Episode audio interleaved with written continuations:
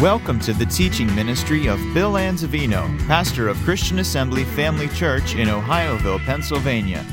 We pray you are challenged in your walk with the Lord through the following teaching. For more information about Christian Assembly Family Church or to subscribe to our free podcasts, please visit us on the web at cafamily.net. Got your Bible? Thank you, Father, for your holy written word. It's a lamp to my feet and a light to my path. Your words are life to me and health to all of my flesh. I have what the word says I have. I am what the word says I am. I can do what the word says I can do. Holy Spirit, anoint my ears to hear, my heart to receive, and my mind to be open to the knowledge of the truth that makes me free. Quicken me according to the word. Change me from glory to glory and I boldly say, I will never, ever be the same again. In Jesus' name, amen. In the book of Ephesians, chapter 6 and verse 16, this would be lesson 4 on our confession of faith.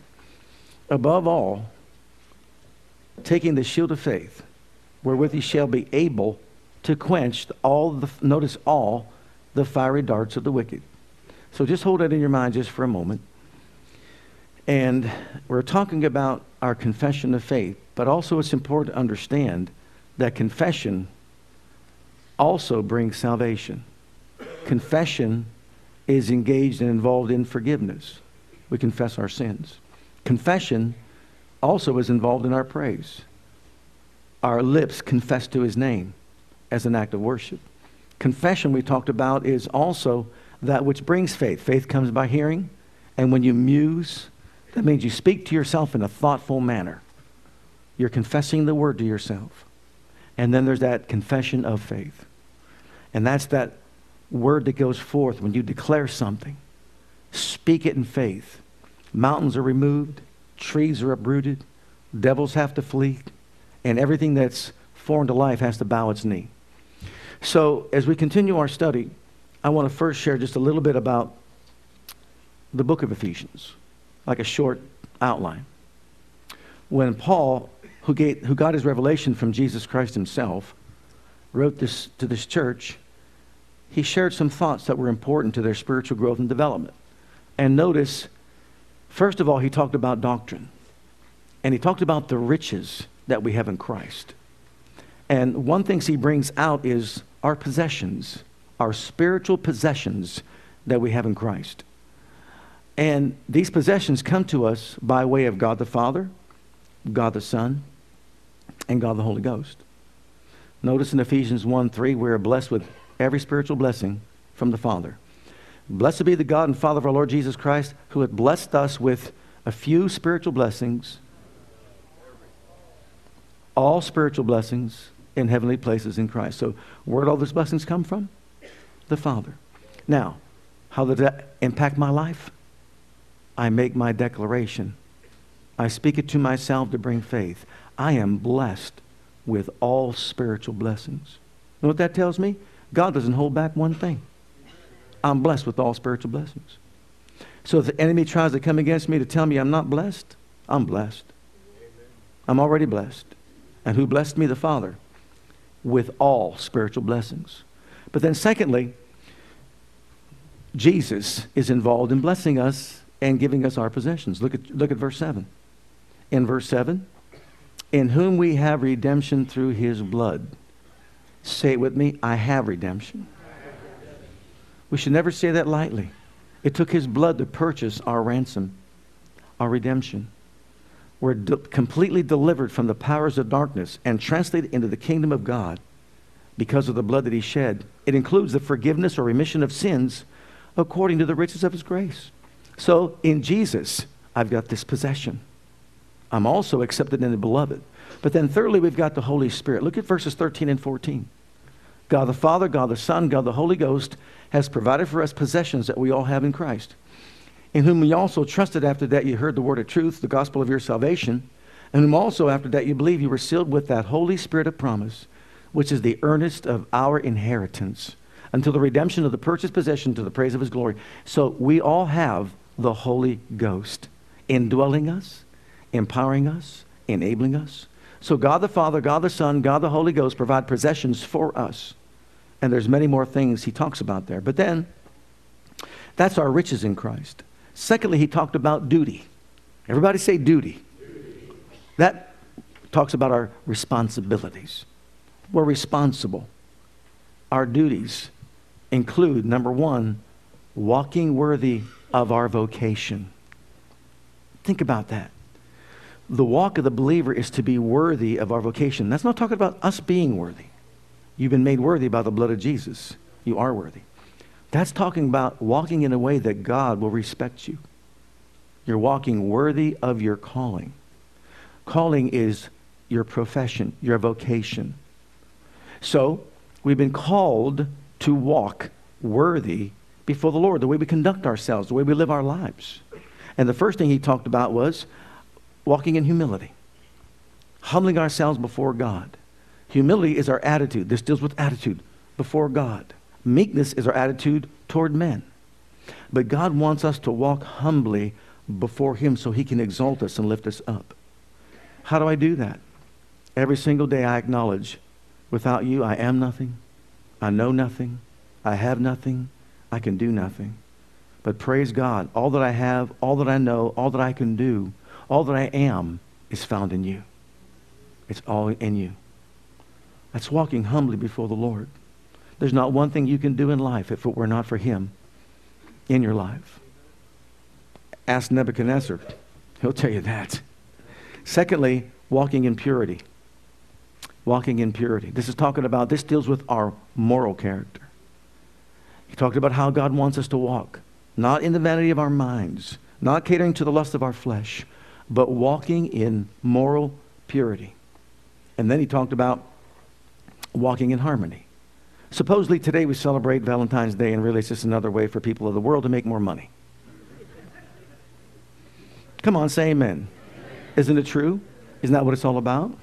And you you feel guilty if you didn't go buy that candy or flowers or something, right?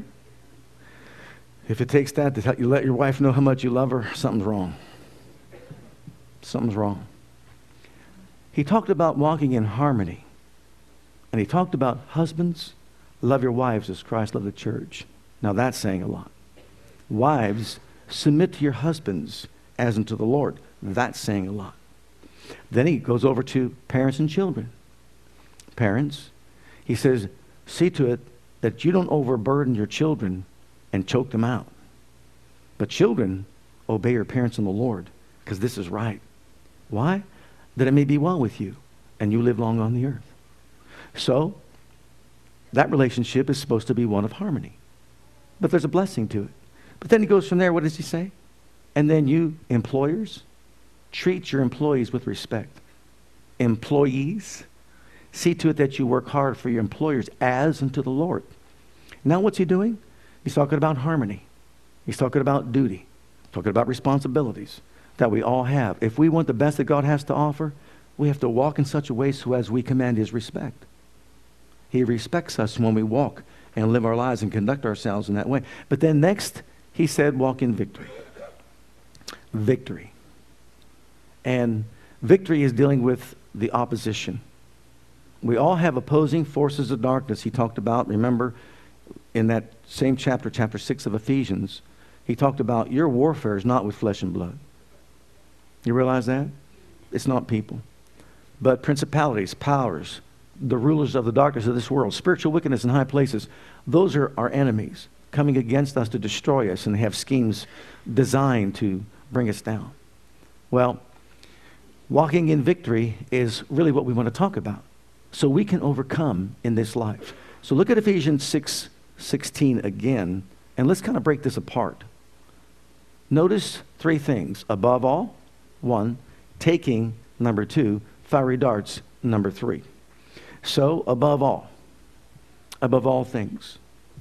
Now, as Paul, as Paul shared these blessed truths, he came up with two prayers that he felt were essential and necessary to pray in order for the people to fulfill what he's talking about. His first prayer is, found in Ephesians 1.18.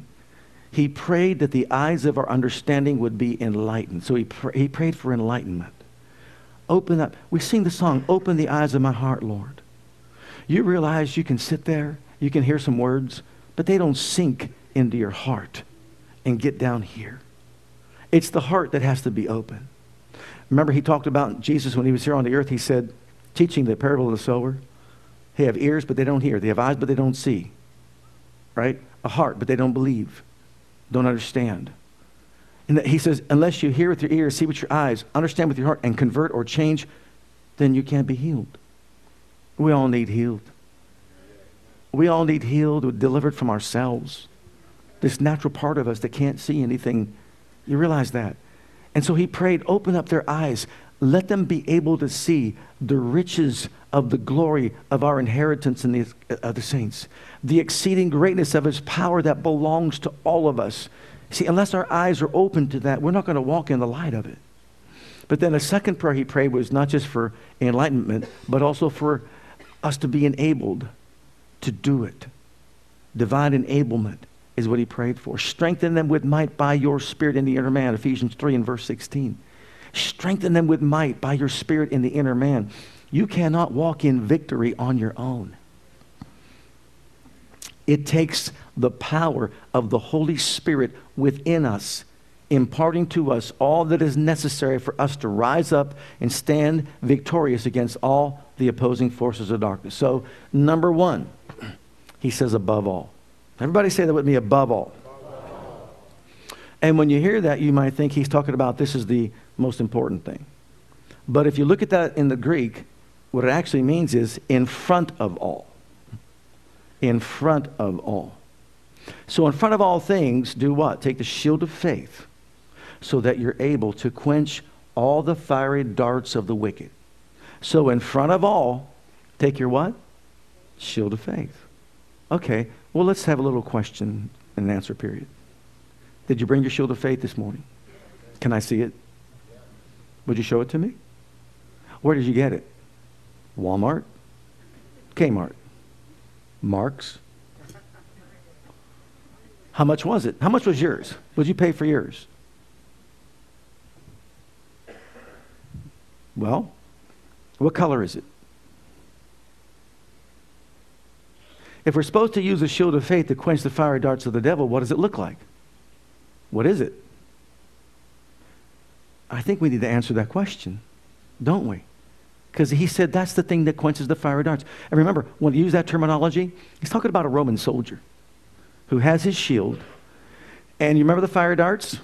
The arrows they would light on fire. Can you imagine one going in here with a fire on it and just starting to burn you alive? What they would do, they would have leather on the outside of the shield, and they would soak it in water when they went out to battle. So if a dart came, an arrow came, and stuck into the shield, the water would quench it. So he says, in front of all things, do what? Take your shield of faith. Okay, if it's a shield of faith, then it's not a natural weapon or protective device, is it?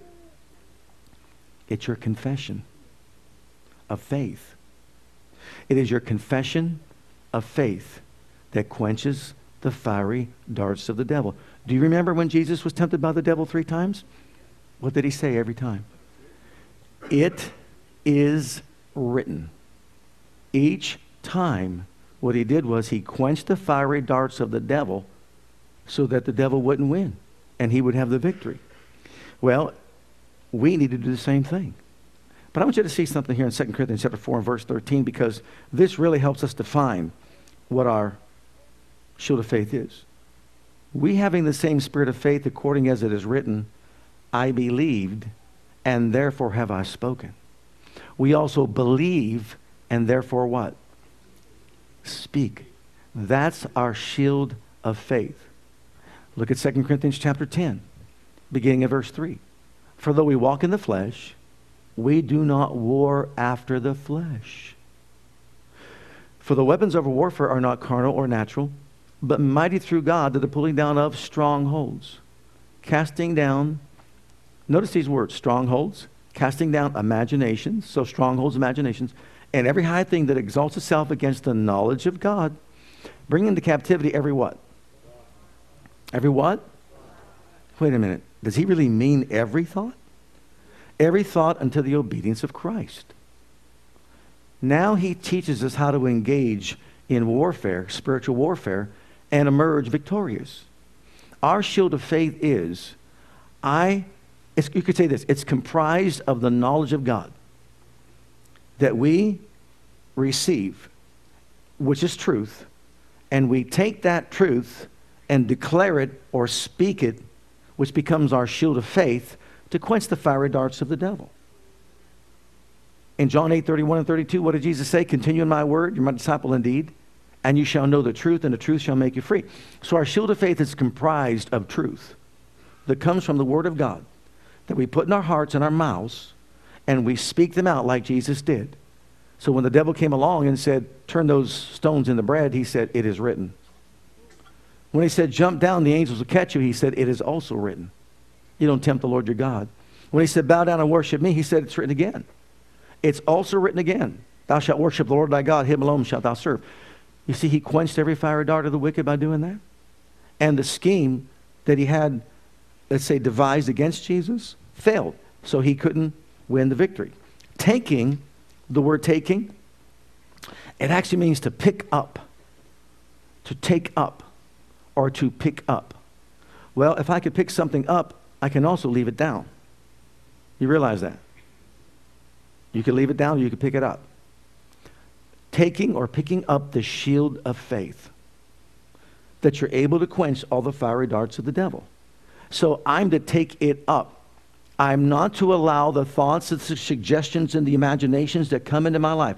Notice the thought imagination, stronghold. Notice the progression of that. It starts as a thought, it then becomes an imagination, and then it becomes a stronghold. And before you know it, you're actually bound by it. You're doing it. You're yoked up together with it. Satan has won his victory. He's controlling your life, your thoughts. So a thought, it begins with a thought, becomes an imagination. In other words, you see it. Someone says, Can you teach me how to meditate? I sure can. Think about your worst problem that you ever had and how it just haunted you day and night, and all you did was think about your problem. Simple thing to do. Now turn that whole process around and just put the Word of God in your heart and mouth and start thinking about the victory that you have in Him. Same difference. Only one's going to work for you, one's going to work against you. In Acts chapter 5, verse 3, I want to show you how this works. Ananias and Sapphira sold their house for a certain amount of money, and they were told, Did you sell your house for so much money? And they said, Yes. Well, they were lying, they were deceiving. They sold it for more than that, but they kept back part of it for themselves. Peter said, Ananias, why has Satan filled your heart to lie to the Holy Ghost and to keep back part of the price of the land? You know the rest of the story? He fell over dead. Who filled his heart? To lie to the Holy Ghost? You see, Ananias didn't put up his shield of faith. When the devil came along and just said, Say that you sold it for so much. Besides, it's yours anyhow. Keep part of it for yourself. You'll look good and still have money, is what he was saying. He should have stopped right there and just said, Uh uh-uh. uh I refuse to be a part of anything like that. I will speak the truth. See, that would have been a shield of faith. He fell over dead. Then, then he got his wife, and she did the same thing. If you don't put up the shield of faith to quench the dart of the devil and extinguish it, it will burn in you until you act upon it. And then what happens? His scheme works and you're destroyed. Remember Eve? Hath God said? Hath God really said? Oh, you're not going to die. You're going to be like him if you partake of that tree. Besides, look at the tree. Look how nice it looks. Look at that luscious fruit that you can have. So, what does she do? She th- it's a thought, it's imagination, it's a stronghold. She plucks it, she eats it. She gives it to her husband. Where did it start? With a thought.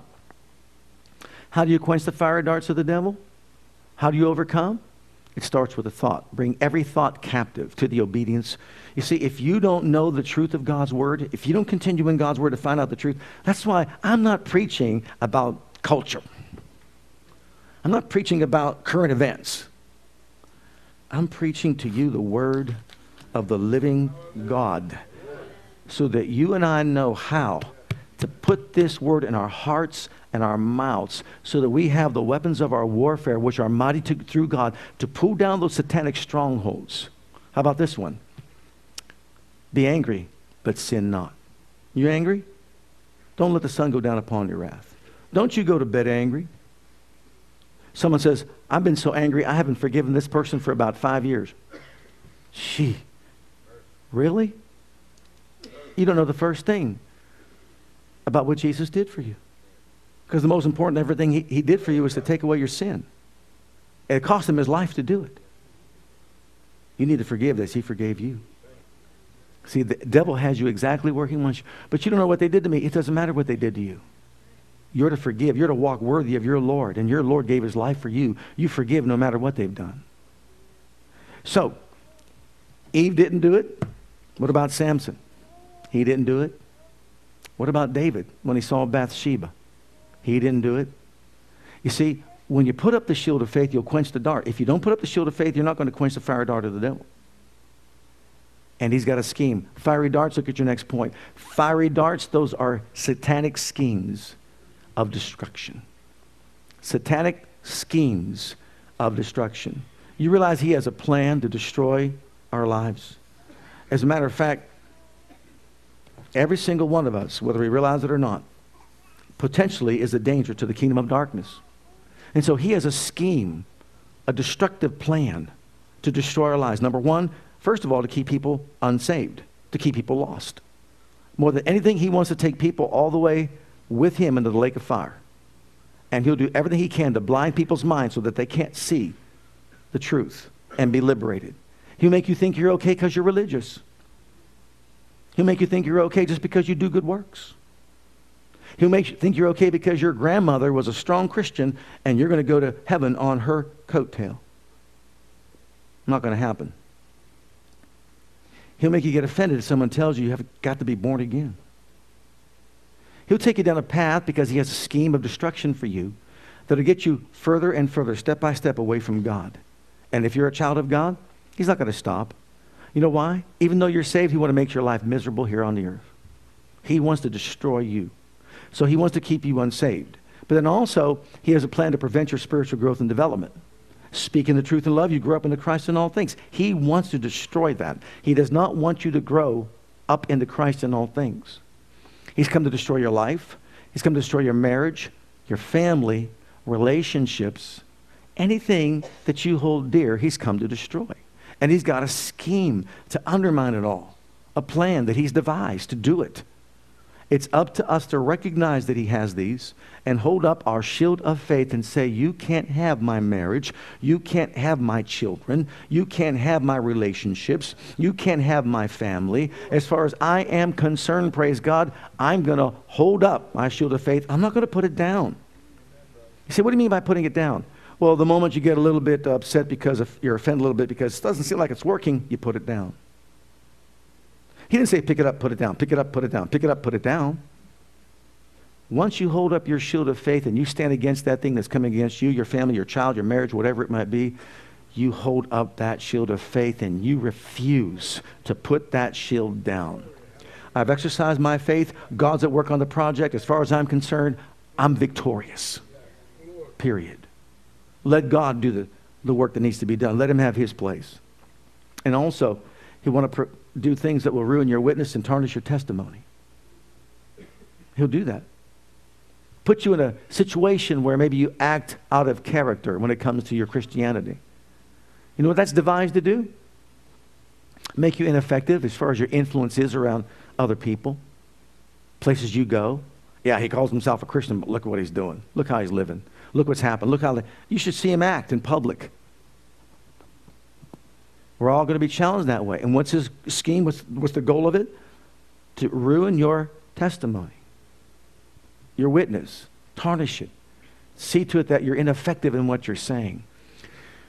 May I be so bold as to say that your most important reason for living on this planet is to represent Jesus Christ as an ambassador? You realize that? That is the most important thing you can do with your life. So if he tarnishes that, if he ruins your testimony, you won't be as effective in reaching other people. People ask all kinds of questions. Is this okay? Is that okay? You know what? The thing is this will it promote bringing others to Christ or it will deter people from coming to Christ? Will it promote a godly lifestyle or promote a lifestyle that is ungodly? You see, that's what it's all about. You're to let your light shine among men that they may see your good works and glorify your Father in heaven. But he has a plan devised, like I said, to destroy your testimony and tarnish it. And also, he doesn't want you to uh, finish your course. He'll try to get you off course, bump you off course, distract you, get you so far off course that you don't fulfill the work that God's given you to do. You know, we all have a work that God gives us to do. We have a vocation, a high and holy calling. You know, it's not just going to church once a week. It's not what it is. Find out what it is. God has a plan for your life, a plan to advance his kingdom. And if that unfolding of that plan means that you've got to sacrifice, then all of us should be serious enough with God to say, I sacrifice. When I was called, I went off a thousand miles away, answering the call of God upon my life. I didn't know if I'd see my family ever again, but God was gracious to bring me back to a place where I'm only an hour away, less than an hour away from my family. And I thank God for that. But I was willing to go a thousand miles away to do what God had called me to do. Now, going back to Ephesians chapter 6 and verse 10, hold up your shield of faith and stand against the wiles of the devil. Look at this verse. After saying to these people, Look, this is your inheritance, this is what you have. You've got these duties and responsibilities socially, okay, relationally. Okay, then he goes on and says, finally. The word finally means what's left to do. What's left to do? After all I've shared with you, what's left to do? Look at this. Be strong in the Lord, not in yourself, in the Lord and the power of his might. How can you do that? There are no spiritual weights to lift, there's no spiritual track to run on. How do I get strong in the Lord? There's only one way get strong in the Word and get filled with the Holy Ghost. Strengthened with might by His Spirit in your inner man, and you're strong in the Lord. So if you're fighting against, standing against unseen forces of darkness, you and your flesh, you're no match for that. Neither am I. But I'm not supposed to be strong in myself. I'm supposed to be strong in the Lord. How am I strong in the Lord?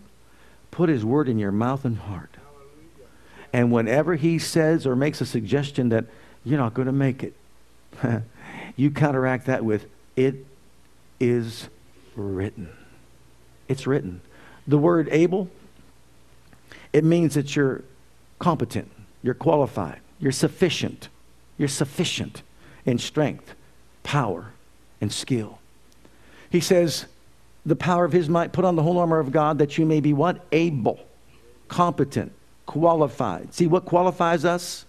What makes us sufficient in skill, power, and ability to stand against the wiles of the devil? Being strong in the Lord. And then he says, We battle not against flesh and blood, but against all these unseen forces, against principalities, powers, against the rulers of the darkness of this world, spiritual wickedness in high places. Wherefore, take unto you the whole armor of God that ye may be what? Able, competent, qualified, sufficient in what? Skill, power, and ability to do what? To withstand in the evil day. Having done all to stand, do what? Stand. You know what? Believers need to take a stand. We need to rise up and take a stand and be proactive when it comes to our faith. Take that stand. And you're going to have all kinds of opposition coming against you, and so am I. But you know what? Doesn't matter what comes against us. Greater is he that's in us than he that's in the world. Verse 14, look at what it says. Here's the first piece of your Christian armor. Stand therefore having your loins girt about with, with what? Truth. And stop right there. Your loins girt about with what? That's the belt he's talking about that holds all the other armor in place. So that part right there is so important. I have to have myself, my loins girt about with truth, so I'm not deceived by the enemy. That's his greatest tool. That's the only way I'm going to stand against the wiles of the devil. That's the only way I'm going to be competent, qualified, sufficient in skill, power, and ability is by making sure that I girt myself with truth. Ye shall know the truth, Jesus said, and the truth shall make you free. So, when the devil shoots his fiery dart my way and tells me that God doesn't really care about me, doesn't care about my life, what am I going to do? You know many people take their lives because they think nobody cares? And you realize that's not, that battle is not just within themselves. You realize they're listening to unseen forces of darkness that are speaking to their minds. Oh, yes, maybe they've heard the words of parents that over the years just said, You're not, you know, nobody, nobody cares about you. You're not going to amount to anything, and, all that sort of thing. I know people have had rough times in their lives. But you know what? The time comes when you're a little bit older, put that behind you. Get responsible for your life and for yourself and start standing strong and tall and start declaring what the Word of God says. 1 Peter 5 7, Amplified Bible, look at what it says. So when the devil says to you, No one cares about you, casting the whole of your care. 1 Peter, all your anxieties, all your worries, all your concerns, once and for all, on him, for he cares for you affectionately and about you watchfully. Okay, so what am I supposed to do? When that thought comes to me, I'm going to look at that verse of scripture right there and just say, My God cares about me affectionately and watches over me watchfully. Yes, that's your shield of faith. That's what you're going to declare. And for example, he comes along and he says to you that maybe you're not strong enough to handle that situation and you view yourself that way. And we all have done that. But your shield of faith says, "But I can do all things through Christ who's my strength." Philippians 4:13. I'm going to hold that up as a shield, shielding myself from the thought before it becomes an imagination, before it becomes a stronghold, a fortified place that I walk around, mope around through life. I'm never going to make it. I'm, not, I'm never going to amount to anything. You can do all things through Christ, who is your strength. Stop looking at yourself and start looking at Jesus. He is my strength.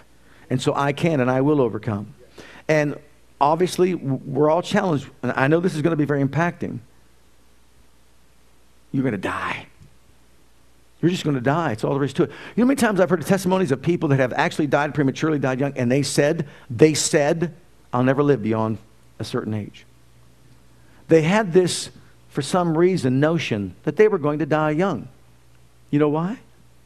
Because the thief comes to steal, to kill, and destroy. That's why.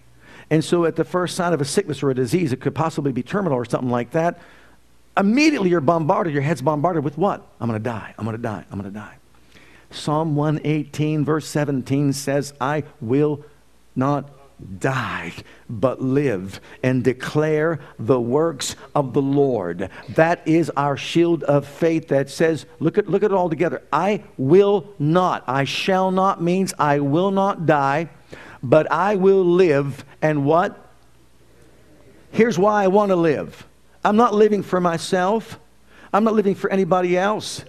If I live or if I die, I belong to the Lord. So I shall not die, but live and declare the works of the Lord. You take that, you embrace that, you pull that into your heart, and you keep on saying it till it becomes a reality. And there's other scriptures that you could tag along with that. Why should a man live out only half his days? Many do. Why? Are we arming ourselves with the Word? Remember, no one's perfect, but we're talking about something to aim for. Every single one of us should have a desire to reach the highest place we can in God. And then I love this one. Uh, God doesn't really love you. God doesn't really love you. God doesn't really love you. Well, how many times have we heard that whispered in our ear? Many times. You know why? Because you see your faults, you see your failures, you know your inadequacies, and you really wonder, does God really, really, really love me? You know, I, I went and got this because it, as I was in, during worship, it just impacted my heart so much. I have to share this with you. You know how many people feel as though that healing is not in the atonement? And how many people think that it's basically based on God's sovereignty? If he will, he will. If he won't, he won't. You see, if it's in the atonement, everybody has a right to be healed. If it's not in the atonement, then it is according to God's sovereignty. Okay? Well, I want you to, uh, as I read this to you, I want you to let this sink into your heart and ears. You know, we're, we're coming up, we're going to be celebrating the Easter season. And usually we look to the cross, the crucifixion, and the resurrection. And we do somewhat focus on the scourging. But in Matthew, we're told that Jesus was taken from Pilate to be what? Scourged. You ever think about that? And when the Bible says that he loved us so much that he laid down his life, he bore our sin in his own body on the tree that we being able to sin should live to righteousness by whose stripes you were healed. And I want to show you to have any kind of a mindset that says that healing isn't the atonement is such a disgrace and such a slap across the face of Jesus that it's almost blasphemy, in my opinion. Because you see, scourging is nothing to shake a stick at. When he went from Pilate, he went to be scourged. When you go to be scourged, you go to die. And if the Bible talks about this is how much he loved us, remember this God could have skipped over the scourging part and just let him go to the cross. You realize the cross was just the end of it all? The true suffering, physically, was the scourging. Listen to this and let it sink into your heart. Scourging was a part of execution by the cross. It came in fulfillment of the prophecy of Isaiah, but it may be supposed that Pilate did not know that every stripe laid upon our Lord by the scourge was a fulfillment of the Word of God. The connection between the chastisement and crucifixion is not often stressed, but there still exist inhumane examples of chastisement as a prelude to execution in unchristian nations. Dr. George Benson, a longtime president of Harding College, related how he witnessed an execution in China where he served as a missionary. A young man was caught for stealing, condemned to be beheaded he pleaded that he did not want to die. Now remember, what he did was he stole something. But the cruel authority said, just wait. You will want to die in a few minutes. Then they stripped him, lashed him to a tree, beat the very flesh off his bones, knocked out his eyes, his teeth, and then to the question, Do you want to die now? The unfortunate meekly nodded assent and a moment later, his head rolled in the dust. Scourging is so horrific, he would gladly accept death. That was that man for stealing. Can you imagine if some of these practices were practiced today? Young people, can you imagine if you got caught stealing something? Or maybe one of your friends did? And let's just say every, got, everybody got all the youth that you know together in one place like this here and said, This is what happens to someone who steals. You think that might deter stealing? Just a little bit? I would think so. Wouldn't you? You see, that's why when they were rebellious children in the Old Testament, they were stoned. And once you got stoned, you brought all your group together you think that might deter children from being disobe- disobedient to their parents? Just a little bit? Are you following me so far? So when someone says that maybe healing's not in the atonement, what they're actually saying is that God didn't love you enough to heal you. But John 16, 27 tells me, for the Father himself loves you because, why? You believe on, you love me and believe I came out from God.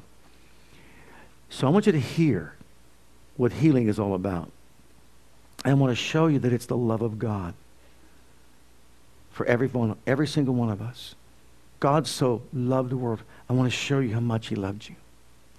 And if this doesn't inspire us to sh- hold up our shield of faith, don't you dare ever say from your lips, God doesn't love me. It doesn't matter what you're going through right now. It may feel like God is a million miles away from you.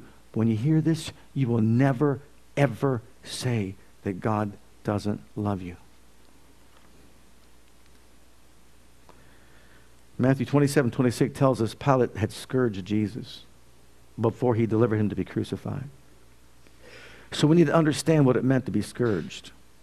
The Greek word reveals to us it was one of the most horrific words used in the ancient world because of the terrible images that immediately came to the mind when a person heard this word. So we're going to talk a little bit about that. When a decision was made to scourge an individual, the victim was first stripped completely naked so that his entire flesh would be open and uncovered to the beating action of the torturer's whip. Then the victim would be bound to a two foot high scourging post. His hands were tied over his head to a metal ring. His wrists were securely shackled to the metal ring to restrain his body from movement. When in this locked position, the victim couldn't wiggle or move, trying to avoid or dodge the lashes that were going to be laid across his back. Romans were professionals at scourging. They took special delight in the fact that they were the best at punishing a victim with a brutal act. Once the victim was harnessed to the post and stretched over it, the Roman soldier began to put him through unimaginable torture. One writer notes that the mere anticipation of the first blow caused the victim's body to grow rigid, the muscles to knot in his stomach, the color to drain from his cheeks, his lips to draw tight against his teeth as he waited for the first sadistic blow that would begin the tearing open of his body. The scourge itself consisted of a short wooden handle with several 18 to 24 inch long straps of leather protruding from it. The ends of these pieces of leather were equipped with sharp, rugged pieces of metal, wire, glass, jagged fra- fragments of bone. This was considered to be one of the most feared and deadly weapons of the Roman world. It was so ghastly that the mere threat of scourging could calm a crowd or bend the will of the strongest rebel. Not even the most hardened criminal wanted to be submitted to the vicious beating of a Roman scourge. Can you imagine some of our recent things that we had going on in our country? If you just took one leader and scourged him, what that would do to a crowd? Okay, let's keep that in mind. Most often, two torturers, not one but two, were utilized to carry out this punishment, simultaneously lashing the victim from both sides.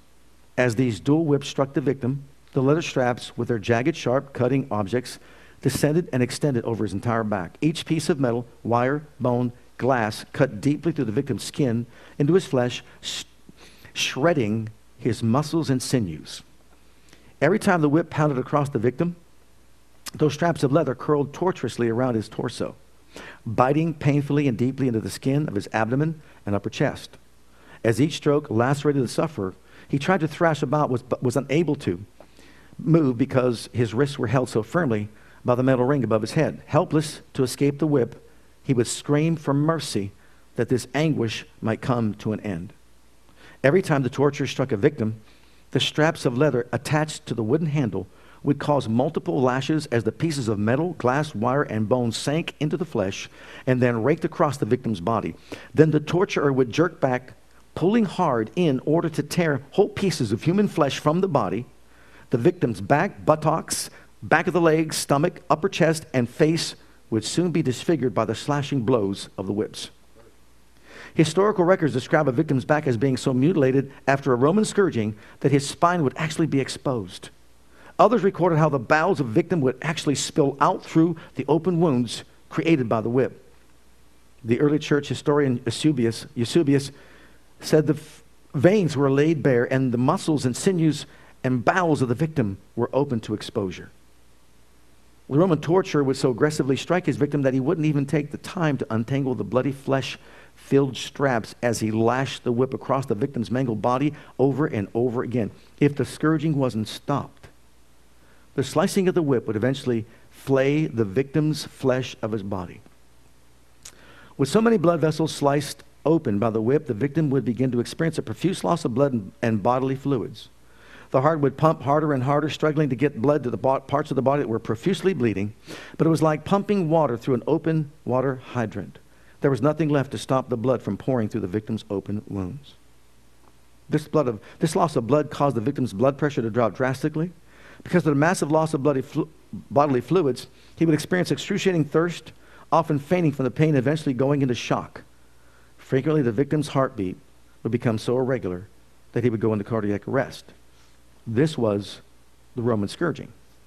For those who think this promise refers to spiritual healing only in 1 Peter 2:24, The Greek word emphatically says it's physical healing. It was those stripes that he bore during the scourging that heal us. So the real promise of bodily healing that belongs to all of us who have been washed in the blood of Jesus Christ belong to us because of the scourging. Jesus' broken body was the payment God demanded to guarantee our physical healing.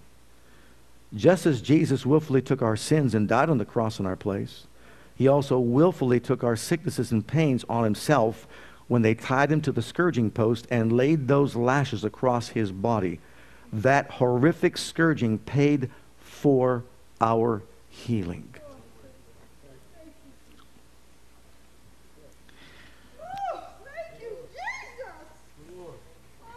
Now, you know how people say Paul had a thorn in the flesh? And they call that a sickness? They don't read on because it says the thorn in the flesh was a messenger of Satan, an angel of Satan. And some have said he had eye troubles, he had problems. You ready for this? Hold your seat. Sit tight. Jesus was scourged. Paul said five times, five times, I had 30, 40 stripes, save one. Five times, 39 lashes. And do you know why the Jews only gave 39?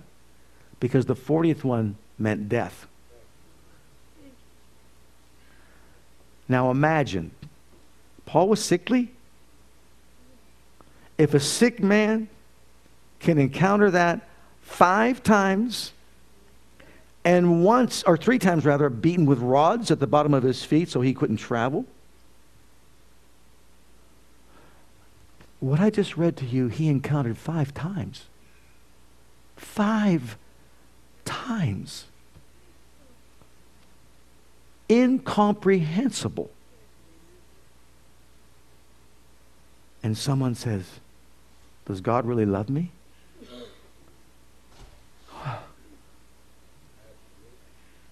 For the Father himself loves you. For God so loved the world he gave up his only, listen, begotten son. Husbands, love your wives the way Christ loved the church. End of marriage counseling. You don't need to hear anything more. Did you just hear that? What more do you need? Lay down your life I can't imagine 39 stripes. Now remember this.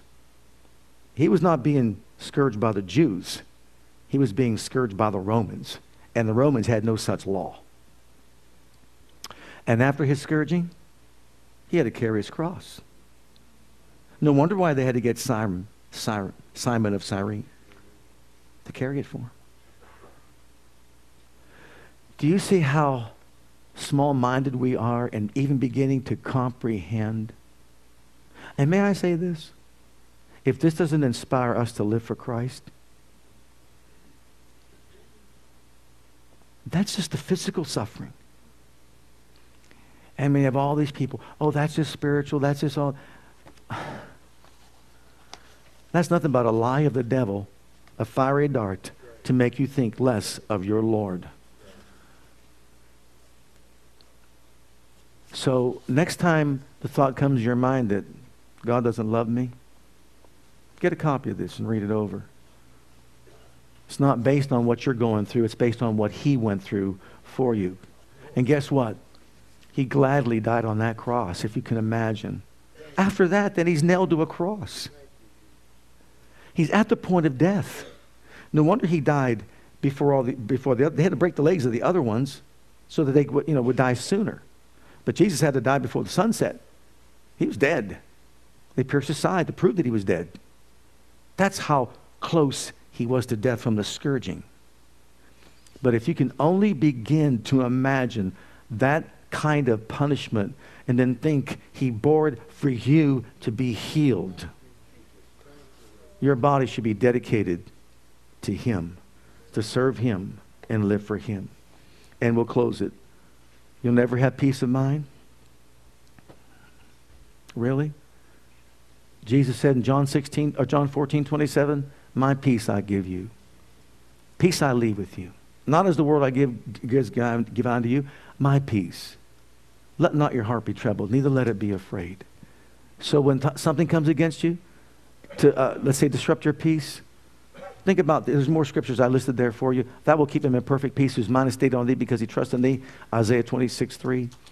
And then be careful for nothing, Philippians 4. Let the peace of God rule in your heart and mind, Colossians.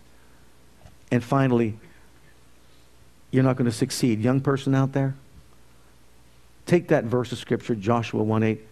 Instead of just thinking that this is religious and you're just coming to church on a Sunday, get a hold of this sword of the Spirit, which is the Word of God.